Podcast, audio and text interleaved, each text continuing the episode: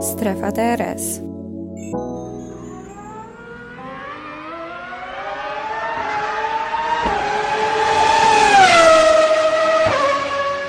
Cześć wszystkim, witam w moim podcaście, w pierwszym odcinku mojego podcastu. Zanim powiem cokolwiek konkretnego, yy, zdradzę jakkolwiek temat mojego podcastu, temat tego odcinka, chcę zrobić krótki shoutout sama dla siebie.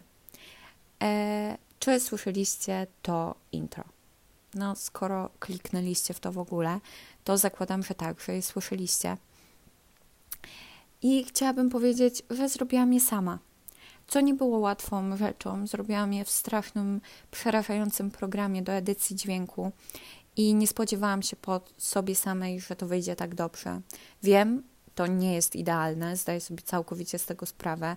Jeśli słucha mnie jakikolwiek inżynier dźwięku, czy ktokolwiek w tym stylu, producent muzyczny, to pewnie usłyszał tam tysiąc błędów, ale ja jestem z siebie dumna. To był pierwszy taki takie namiętne spotkanie z takim programem dla mnie, więc to jest naprawdę duża rzecz. Jestem bardzo y, otwarta na wszelki feedback, ale bądźcie ostrożni, ponieważ jednak to jest dla mnie duża rzecz.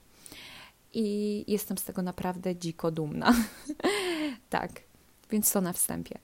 Ale y, witam w moim podcaście, w pierwszym odcinku mojego podcastu Strefa DRS. To będzie odcinek pilotażowy, to będzie takie krótkie zapoznanie się.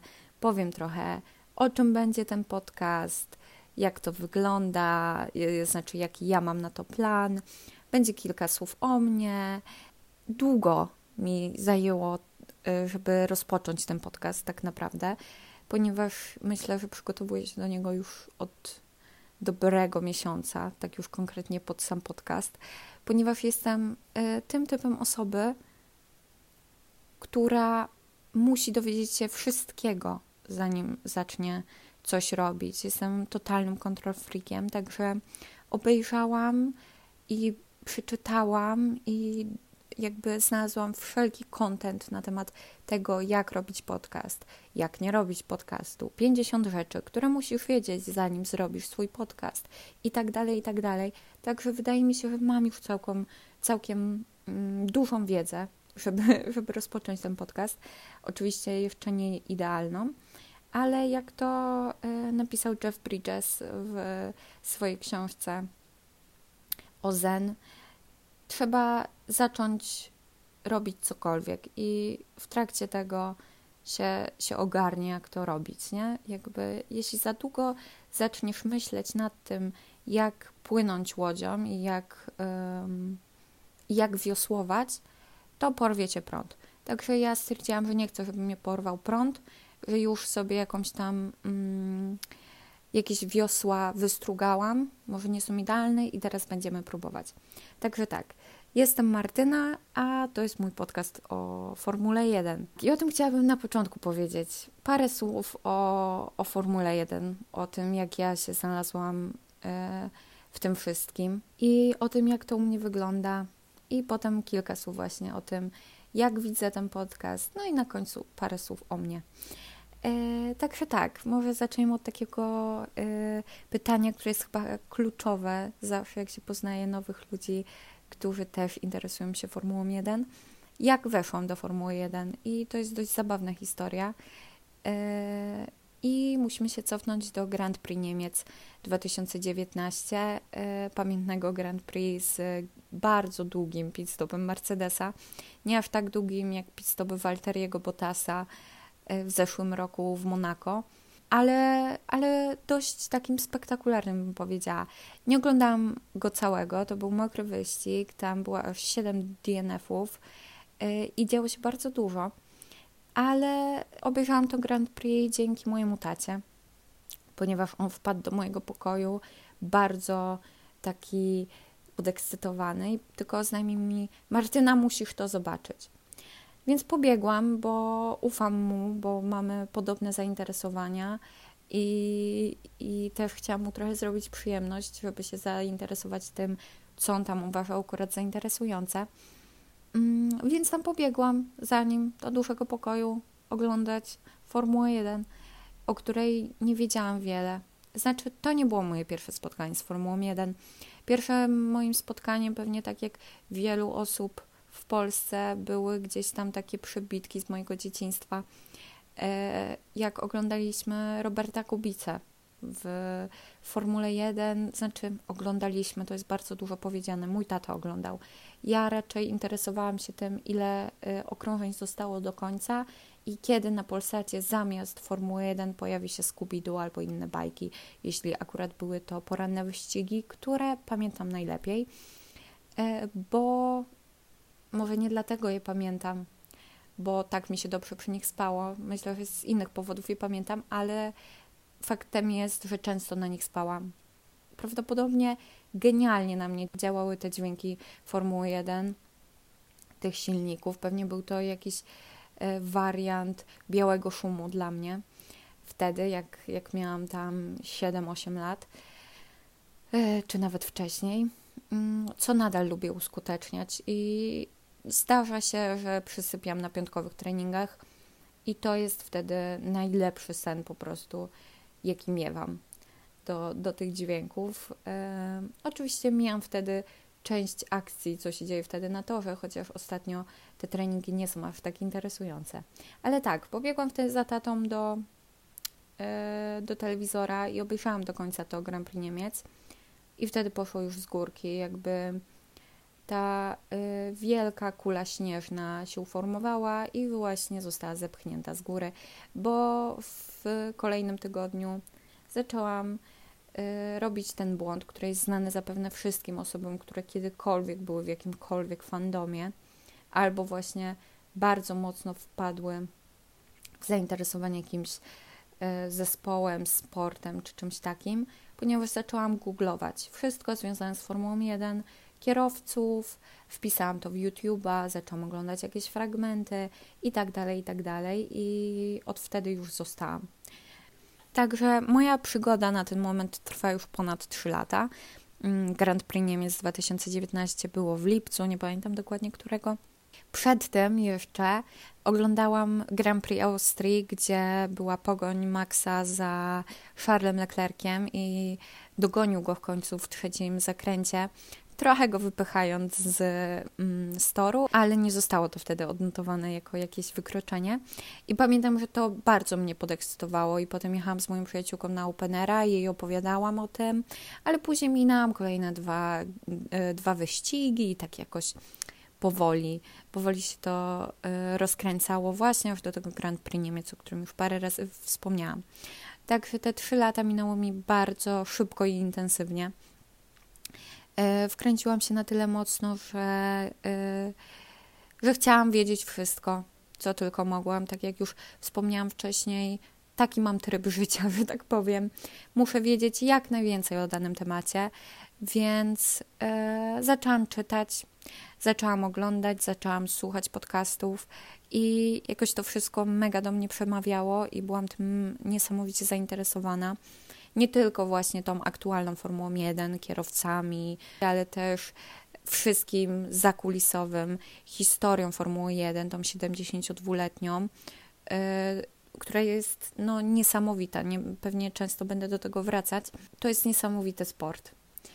I ja się też zawsze śmieję, że to właśnie skomplikowanie sprawiło, że, yy, że ja się tak mocno zakochałam w tym sporcie, bo tu jest tyle warstw tego wszystkiego i można się na tyle sposobów wkręcić w Formułę 1, bo można być osobą, która po prostu ogląda aktualne wyścigi i, i zna się na aktualnych kierowcach, teamach i tym, co się dzieje teraz.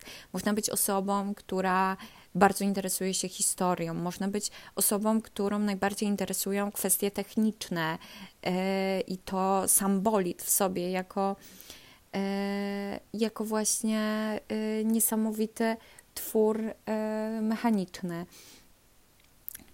Czy mo mogą to być strategie albo jakieś zagrania właśnie zakulisowe, które fajnie do pewnego momentu pokazywało Drive to Survive, E, ja nie jestem z tego, jak już powiedziałam, z tego rodzaju fanów, absolutnie ich nie, nie oceniam. E, jakby nie mam żadnych pretensji do tego, jak ktoś wszedł w ten sport. Myślę, że jeśli ktoś wszedł przez Drive to Survive, a wkręcił się na tyle mocno, że zaczął korzystać też z innych źródeł i zaczął sam oglądać e, jakieś fragmenty i tak dalej, będzie w stanie zobaczyć, co jest nie tak z Drive to Survive, ile rzeczy jest pokazanych trochę inaczej niż było w rzeczywistości. E, także tak, ale myślę, że do tematu Drive to Survive, do fanów Drive to Survive, do osób, które weszły do Formuły 1 przez Drive to Survive jeszcze będę wracać w jakichś kolejnych odcinkach, bo jest to taki dość, dość obszerny temat. Ale tak, e, również jakby związane z Formą 1 e, social media, wszystkie social media, teamów, kierowców, samej Formuły 1, e, jakichś osób z, z teamów, mechaników, e, press officers i tak dalej. Wszystko to śledzę bardzo aktywnie, bardzo to lubię, bardzo mnie to interesuje właśnie jak fajnie te osoby, szczególnie e, admini teamów, fajnie prowadzą te E, te TikToki, te Instagramy i, i jak fajnie tworzą po prostu dużo lepszą relację z, z fanem. Też jestem dość właśnie aktywna na jakichś TikTokach czy Instagramach e, ludzi, którzy tworzą content formułowy, jakiś właśnie content creators e, mniejszych niezwiązanych tak bezpośrednio z formułą właśnie przez, przez Steamy czy, czy przez samą Formułę 1. Więc to wszystko składa się gdzieś na taki mój dość, myślę, obszerny obraz, przynajmniej lubię tak twierdzić, e, tej Formuły 1 e, i lubię na nią bardzo patrzeć właśnie z tych wielu wielu poziomów, z wielu miejsc, z wielu płaszczyzn, bo wydaje mi się, że to jest najfajniejsze w tym sporcie, jak potrafimy czasem odejść od niego tak dwa kroki i spojrzeć na tą całą wielką machinę, tak niesamowicie złożoną, tak niesamowicie skonstruowaną.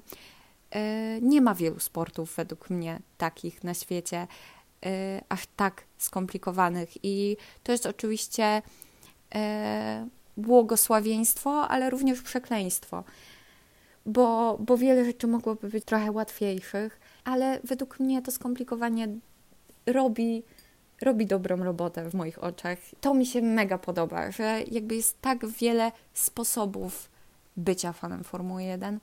Nie uważam też, nie chcę tutaj wyjść na jakąś osobę, która twierdzi, że Formuła 1 jest najlepszym sportem i koniec, bo, bo absolutnie tak nie jest. Znaczy dla mnie w moich oczach oczywiście jest najlepszym sportem.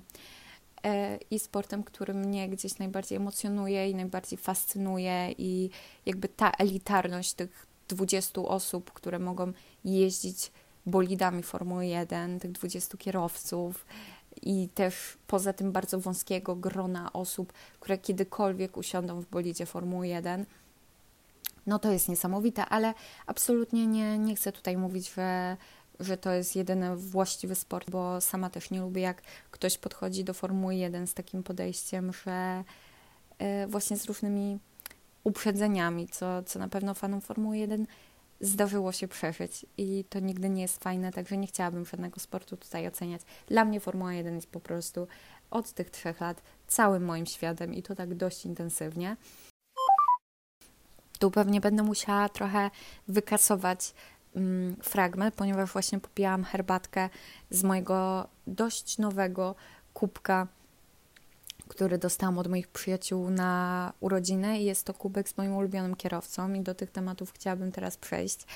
E, długo się zastanawiałam, czy zdradzać się od razu, kto jest moim ulubionym kierowcą i komu kibicuję najbardziej, e, bo bo to są trudne tematy, szczególnie w ostatnich latach. Jakby to środowisko formułowe tak strasznie się podzieliło i było dużo niefajnych sytuacji na tym tle, ale stwierdziłam, że, że to, że jestem fanką tej osoby, jest dla mnie tak istotne, y, że się z tym wami, z Wami podzielę. Także na moim kubku widnieje Max Verstappen y, i to jest mój ulubiony kierowca, zdecydowanie. I Uwielbiam w nim wiele rzeczy.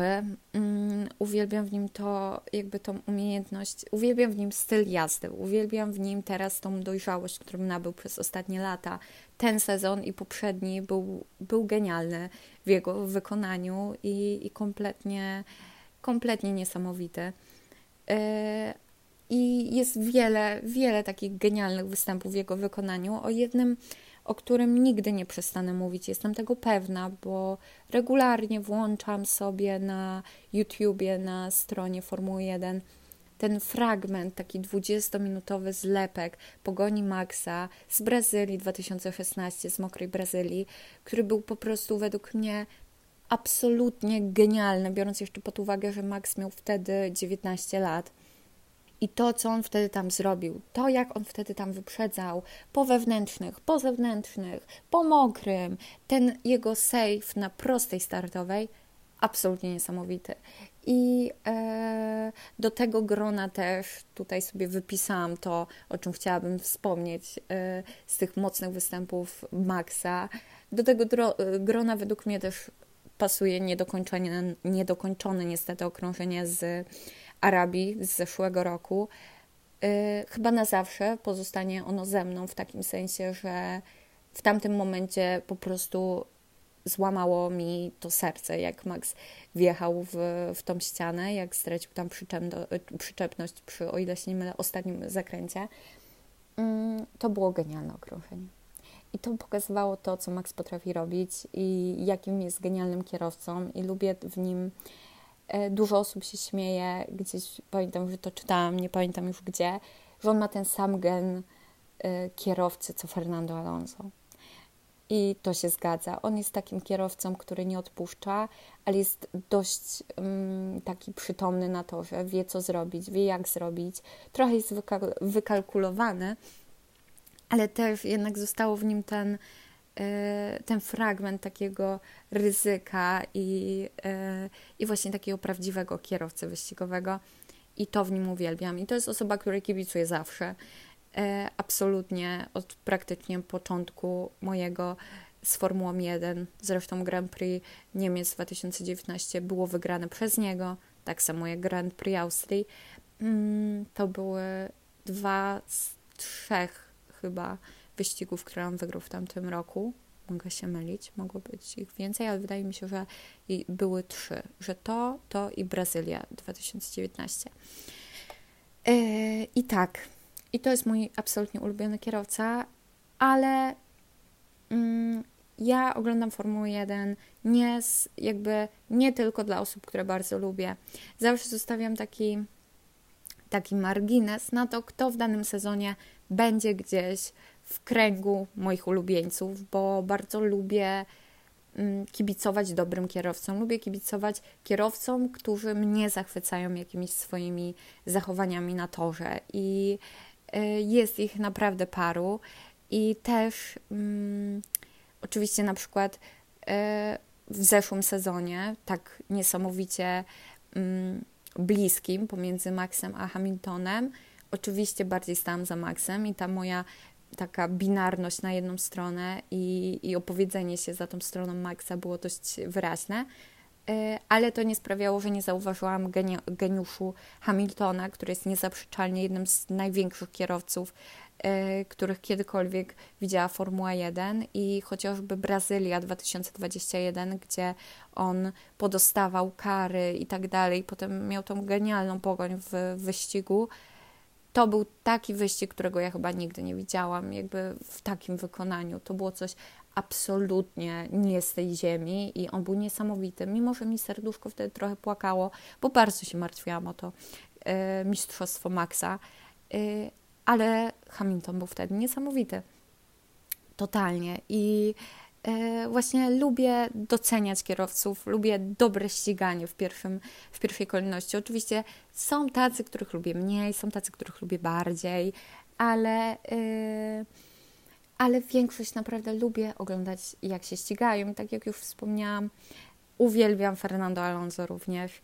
Yy, jego Węgry 2021 i to bronienie się przed Hamiltonem przez chyba 8 czy 10 okrążeń, no to było coś niesamowitego. Pamiętam po prostu, że ta obrona Fernando y, po prostu poderwała mnie z krzesła i nie mogłam usiedzieć. To było tak genialne i tak niesamowite, co on wtedy wyprawiał i na jakim on limicie jechał i jak on to genialnie robił i wspaniale się to oglądało. E, tak samo jak na przykład e, różne takie małe rzeczy, które tworzą tego naszego Fernando Alonso, jak na przykład Rosja 2021, gdzie on specjalnie przestrzelił pierwszy zakręt, znaczy teoretycznie to jest drugi, po pierwsze tam jest liczony, on jest taki bardzo malutki. E, on specjalnie przestrzelił drugi zakręt, bo wiedział, że w ten sposób e, nie będzie musiał hamować, a nie straci bardzo dużo, więc wyszedł na jeden.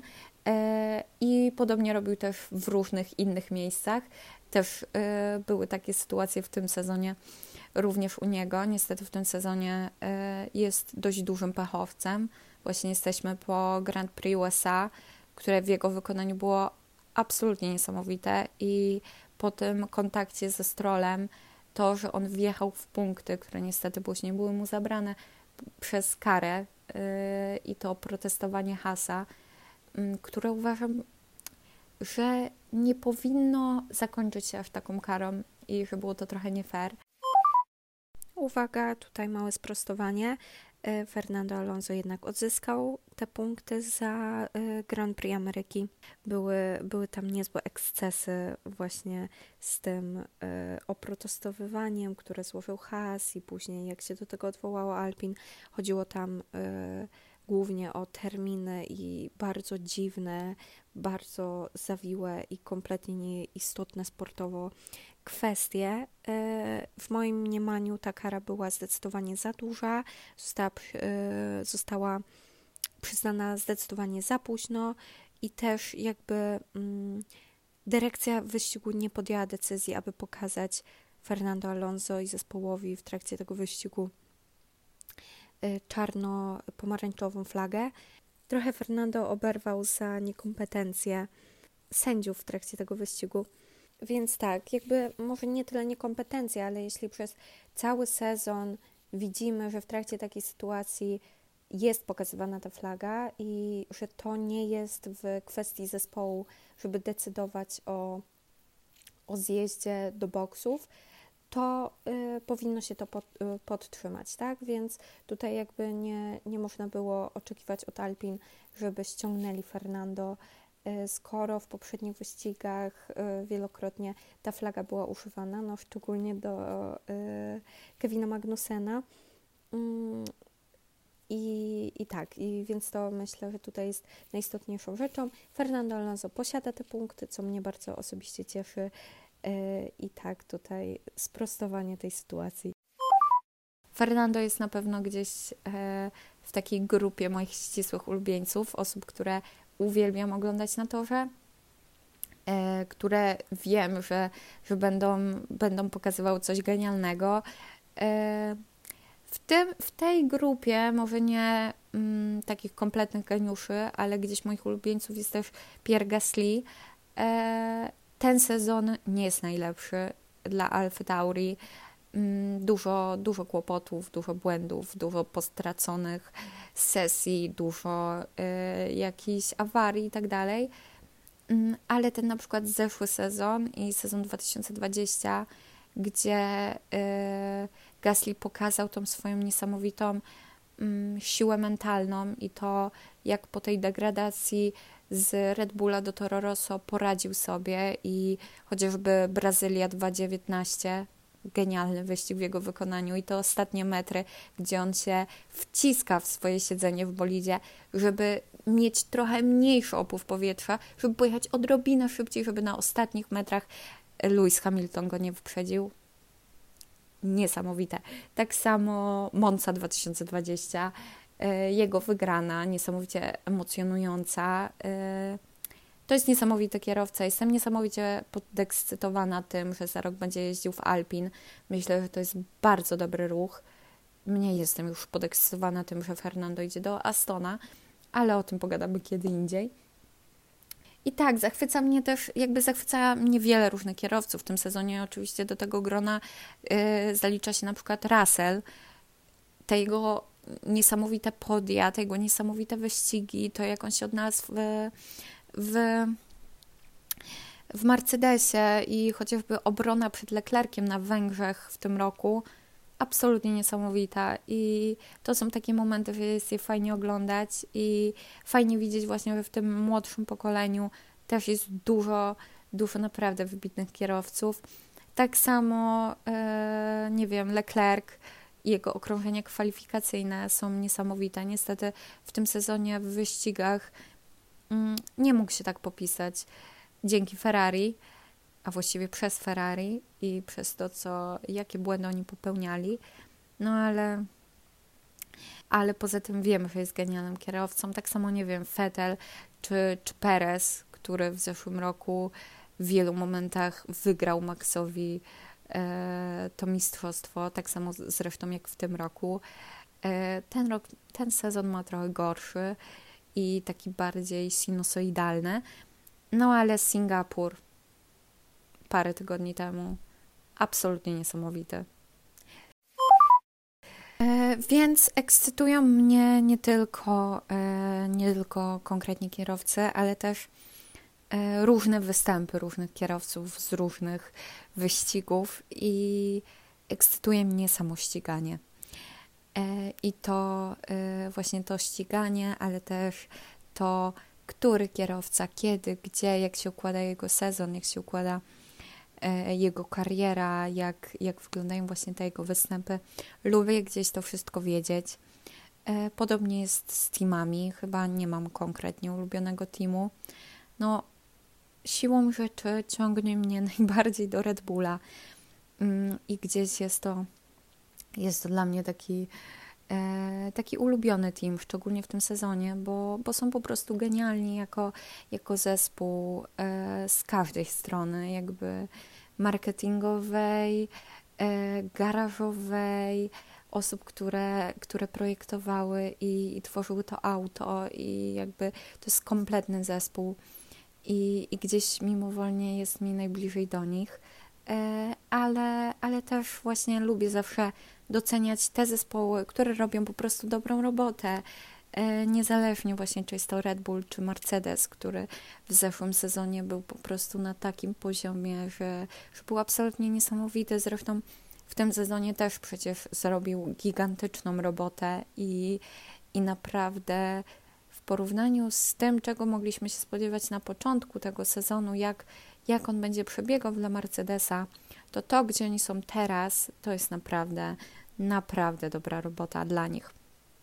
Dawniej też bardzo lubiłam McLarena i nadal, nadal mam sentyment do tego zespołu. Mimo tego, jak potraktowali Daniela, e, o tym też planuję osobny odcinek, e, bo nie uważam, żeby ta sytuacja była idealna, ale też jestem daleka od oceniania jej tak jednoznacznie, jak robią to niektóre osoby, e, ale o tym kiedy indziej. E, teraz może parę słów o moim podcaście, o tym, jak chcę, żeby to wyglądało.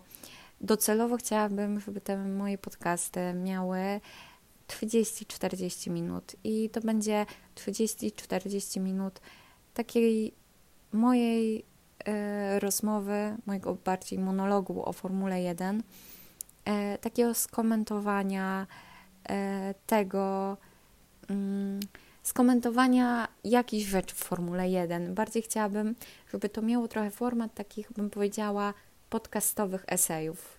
E, żeby na format podcastu przenieść takie YouTube'owe eseje, które pewnie, pewnie kojarzycie, bo, bo w ostatnim czasie są dość popularne i chciałabym właśnie zająć się różnymi tematami. Niekoniecznie będzie to podcast newsowy, raczej nie planuję, żeby był.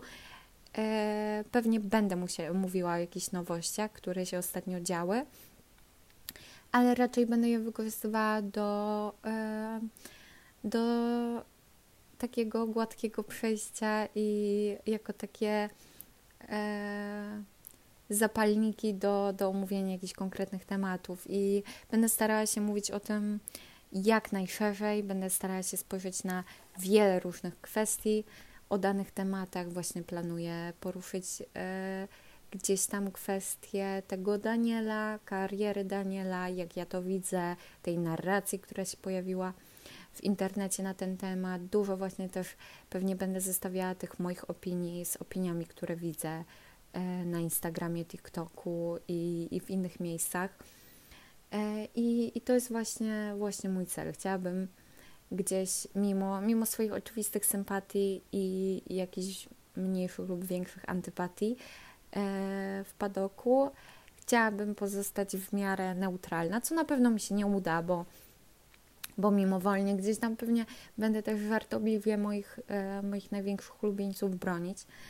Mm, ale chciałabym właśnie, żeby to było takie, takie gdzieś moje skomentowanie danych sytuacji, danych e, rzeczy, które, które są w Formule 1, e, właśnie z, z tej mojej perspektywy, e, w której lubię brać pod uwagę wiele, wiele rzeczy.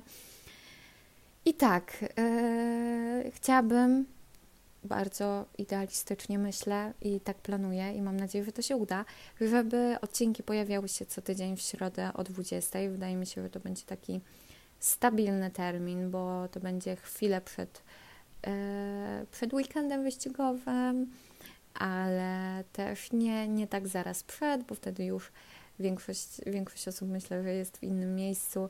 Myślę, że to też nie, jakby ten termin nie będzie nakładał się z innymi podcastami, więc, więc myślę, że będzie po prostu idealny. Tak mówię, że nie będzie się nakładał z innymi podcastami, jakby mój podcast już był jakąś wielką gwiazdą, na którą trzeba sobie zarezerwować czas, żeby odsłuchać kolejnego odcinka. Yy, powiedzmy tak, manifestuję to w tym momencie, ok? Jakby zobaczymy, gdzie, gdzie to popłynie, jak to będzie wyglądać.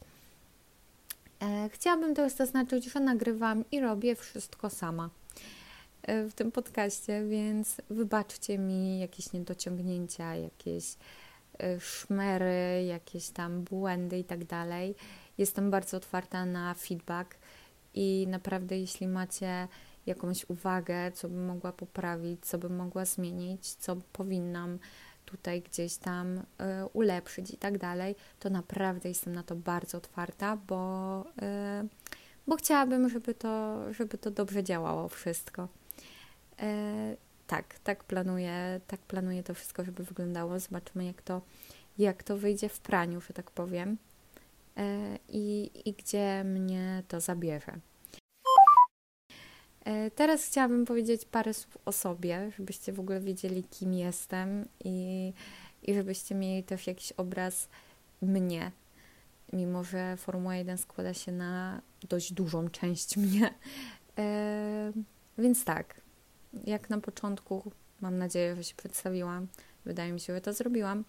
E, jestem Martyna, mam 22 lata, e, dopiero skończone i dzielę dzielę datę urodzin z Charlesem Leclerciem i ja i on jesteśmy urodzeni 16 października, on 3 lata przede mną. E, I tak, mam 22 lata e, i ostatnie 3 lata spędziłam na studiach e, na kierunku komparatystyka literacko-kulturowa.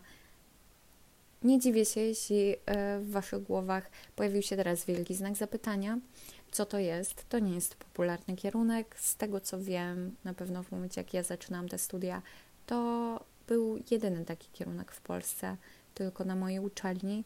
I e, wiele osób łączy to bardzo dobrze z porównywaniem. E, I to jest porównywanie. Porównywanie właśnie głównie literatury, ale też kultury, z naciskiem na, na mniejszości wszelkiego rodzaju, na mniejszości narodowe, na mniejszości etniczne, na mniejszości e, religijne i, i bierzemy pod uwagę to wszystko, porównujemy ich literaturę, ich kulturę, ich e, sztukę. Jest to dla mnie niesamowicie interesujący kierunek. I, I bardzo, bardzo go lubię, otworzył mi oczy na wiele kwestii. E, pozwoli mi właśnie szerzej spojrzeć też na, na wiele rzeczy i pewnie stąd też e, wzięło się takie moje zamiłowanie do szerokiego patrzenia na wszystko. E, I tak, to co się mocno łączy z, z tym moim kierunkiem jest moje zamiłowanie do literatury i czytania. Bardzo aktywnie, aktywnie to uprawiam. Uwielbiam czytać i czytam całkiem sporo chyba. tak mi się wydaje. Teraz już mam na koncie 30 parę książek w tym roku. Mm, jakby ktokolwiek był zainteresowany, to mogę Mm, sprzedać e, namiary na mój Goodreads. E, bardzo chętnie kogoś zafollowuję. Zawsze fajnie jest mieć jakieś inspiracje czytelnicze nowe. Mm. I tak, e, to, to, mnie, to mnie interesuje, to gdzieś jest takim moim dużym fragmentem zainteresowania. Interesują mnie również filmy, interesuje mnie ogólnie sztuka. I tak, ostatnio moją ogromną obsesją jest film Big Lebowski. E, zdradzając Wam trochę e, behind the scenes tego, jak nagrywam ten podcast, siedzę w koszulce z Big Lebowskiego, którą sobie niedawno kupiłam. Uwielbiam ten film. Uwielbiam. E, obejrzałam go już parę razy. Obejrzałam wszystko, co można było na temat interpretacji i tak dalej, i tak dalej. Wyczytałam wszystko e, na temat tego filmu. Także, yy, także tak to dla mnie wygląda. Jeśli ja się w coś wkręcę, to się wkręcam na dość poważnie. Yy, I to jest mój ulubiony film aktualnie. Dlatego stwierdziłam, że muszę go tutaj wypisać, bo, bo ten film w ostatnim czasie po prostu stał się fragmentem mojej osobowości. I to są te rzeczy, które mnie zajmują ostatnio najbardziej. E, interesuje mnie właśnie też ta strona social mediowa, Lubię, lubię gdzieś widzieć, co się dzieje w social mediach, lubię gdzieś e, widzieć, jak to się kreuje, jak, jak ta strona naszej kultury się, się właśnie tworzy i, i jakie są trendy w tym wszystkim, jak to wszystko płynie, to według mnie jest niesamowicie interesujące. Oglądam też inne sporty, oprócz Formuły 1, oglądam jakieś mecze, zimą oglądam skoki narciarskie, obejrzę okazjonalnie tenisa, gdzieś to też szczególnie w momentach, jeśli nie ma Formuły 1, to, to to jest dla mnie kluczowe, żeby było cokolwiek innego, bo, bo po prostu nieraz czuję, że oszaleję. Szczególnie po mm, tym późno zaczętym sezonie 2020, gdzie od końca sezonu 2019 minęło bardzo dużo czasu do lipca, w którym dopiero zaczął się ten sezon. E, I tak, i to chyba się składa na mnie. Ja też mam takie podejście, że poznacie mnie pewnie w trakcie tego wszystkiego, w trakcie słuchania, słuchania tych podcastów. Formuła 1 zawsze będzie tutaj w samym centrum. Tak przynajmniej bym chciała. E, I tak planuję. Mam nadzieję, że to, że to będzie jakoś fajnie wychodziło. Dużo, dużo przygód mi się wiązało z rozpoczęciem tego podcastu, e, ale cieszę się, że to w końcu się dzieje. E, to teraz ten fragment, jak ten moment, jak to nagrywam, to jest jeszcze najstabilniejsza sytuacja, myślę.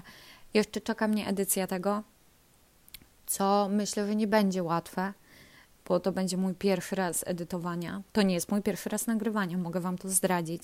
Nagrałam próbny odcinek, e, który odsłuchali tylko moi najbliżsi znajomi mm, i dali mi feedback. E, nie byli zbyt pomocni, byli zdecydowani za mili, mogli mnie tam absolutnie e, zniszczyć i powiedzieć mi wszystko, co myślą o tym, jak gadam i jak źle gadam i jak bez sensu i tak dalej. Mm, ale tak, to nie jest mój pierwszy raz nagrywania, a czeka mnie pierwszy raz edytowania i sklejania tego. Mam nadzieję, że sobie z tym poradzę i myślę, że sobie z tym poradzę, wierzę w to po tych wszystkich przygodach właśnie nagrałam mój pierwszy odcinek. To jest naprawdę duża rzecz dla mnie. Mm, I co? E, nie widzimy się, słyszymy się w następnym odcinku. Gdybyście mieli mnie zobaczyć, to byście zobaczyli, że siedzę aktualnie pod kocem w moim, w moim pokoju. Pod kocem razem z moim notatnikiem, lampką i kubkiem z Maxem Verstappenem. Co musi śmiesznie wyglądać z zewnątrz, że taka właśnie góra koca siedzi yy, i gada, ale w tym moim całym researchu bardzo ważne było to, żeby wygłuszyć przestrzeń, żebyście mogli mnie słyszeć jak najlepiej, więc właśnie to zrobiłam. Czy zrobiłam to mm, kosztem y, jakiegoś mojego komfortu? Trochę tak, bo pod kocem jest strasznie gorąco, ale czego się nie robi, dlatego żeby mój podcast był całkiem niezły i jak najlepiej słyszalny, bo jednak nagrywam go po prostu na głośnika. Na głośnika. Na głośniku. Na, nie na głośniku, na głośniku się słucha. Na mikrofonie. E, zwykłym iPhone'owym, przypiętym do e, iPhone'a. Gadam już bez sensu kompletnie. Chodziło mi o to, że na mikrofonie słuchawkowym przypiętym do iPhone'a, ale słuchawki też są iPhone'a, wiecie o co chodzi. E, tak, już się pokazałam jako turbo bananowy dzieciak. Mam nadzieję, że będę w stanie w ogóle to zedytować na koniec tego wszystkiego, bo już myśli mi się po prostu gubią i potykają o siebie. E, więc tak, słyszymy się w następnym odcinku mm, i do zobaczenia. Do usłyszenia. Cześć.